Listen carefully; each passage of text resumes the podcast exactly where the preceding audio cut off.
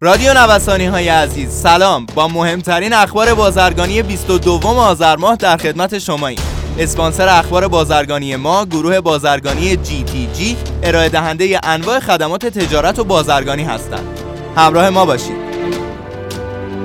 پس از اعلام آمار مثبت تراز تجاری از سوی رئیس کل بانک مرکزی و استناد بانک مرکزی به آمار سامانه جامع تجارت حال مسئولان گمرک دوباره تاکید کردند که مرجع آماری تجارت خارجی گمرک بوده و تراز تجاری منفی دو میلیارد دلار است.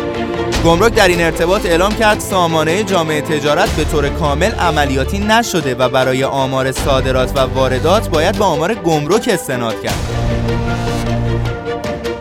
آخرین آمار از صدور کارت بازرگانی در هفت ماه منتهی به مهر امسال حکایت از کاهش بیش از 36 درصدی دارد. به نظر می رسد این کاهش از یک سو ناشی از سیاست های محدود کننده در صادرات و واردات و از سوی دیگر تحت تاثیر اختلال در صدور کارت بازرگانی در تابستان امسال بوده است.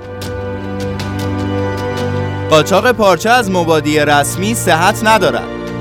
معاون فنی و امور گمرکی گمرک ایران گفت اجازه ترخیص 18900 تن پارچه به کشور داده شده است و برای پارچه پرده‌ای ممنوعیت وارداتی نداریم. البته میزان واردات سقف معینی دارد ایرانی ها از دریافت روادید برای سفر ده روزه به عمان معاف شدند. عمان به تازگی شهروندان 103 کشور را از دریافت روادید ورود به این کشور برای سفر ده روزه معاف کرد که ایران نیز جزو این کشورهاست. مدیرعامل کشتیرانی جمهوری اسلامی ایران گفت تحصیل فرایند حمل و نقل ارائه قیمت‌های رقابتی و افزایش مسیرهای حمل کانتینری اولویت ناوگان ملی در بندر چابهار است. واگذاری انتخاب رایزنان بازرگانی به اتاق بازرگانی وزیر صنعت گفت موضوع رایزنان بازرگانی را به اتاقهای بازرگانی سراسر کشور واگذار می‌کنیم تا با انتخابات و اجرای دستورالعملها رایزنها را انتخاب کنند. درخواست توقف فوری صادرات میوه. معاون هماهنگی اقتصادی استاندار تهران اعلام کرد در صورتی که جهاد کشاورزی طی روزهای جاری روند صادرات میوه را متوقف یا کنترل نکند نمی‌توان انتظار کنترل قیمت میوه در شب عید را داشت. پس از آنکه وزیر راه و شهرسازی طی نامه‌ای به رئیس جمهور خواهان موافقت وی با ترخیص کامیون‌های وارداتی دست دوم اروپایی و کره‌ای و ژاپنی که در انبارهای گمرکات کشور دپو شده اند شد رئیس جمهور نیز بلافاصله با درخواست وی موافقت کرد و به وزیر سمت دستور داد با ترخیص آنها موافقت کند. آخرین وضعیت طرح واردات خود را به مناطق آزاد.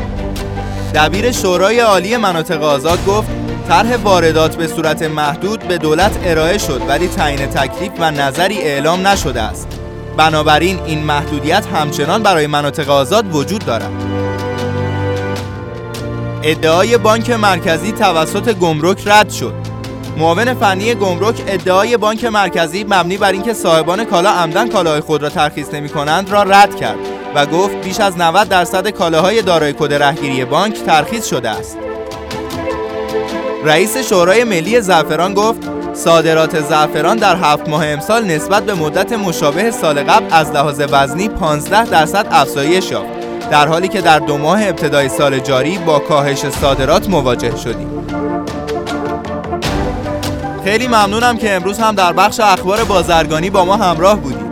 همچنین از اسپانسر این برنامه گروه بازرگانی GTG تشکر می‌کنم.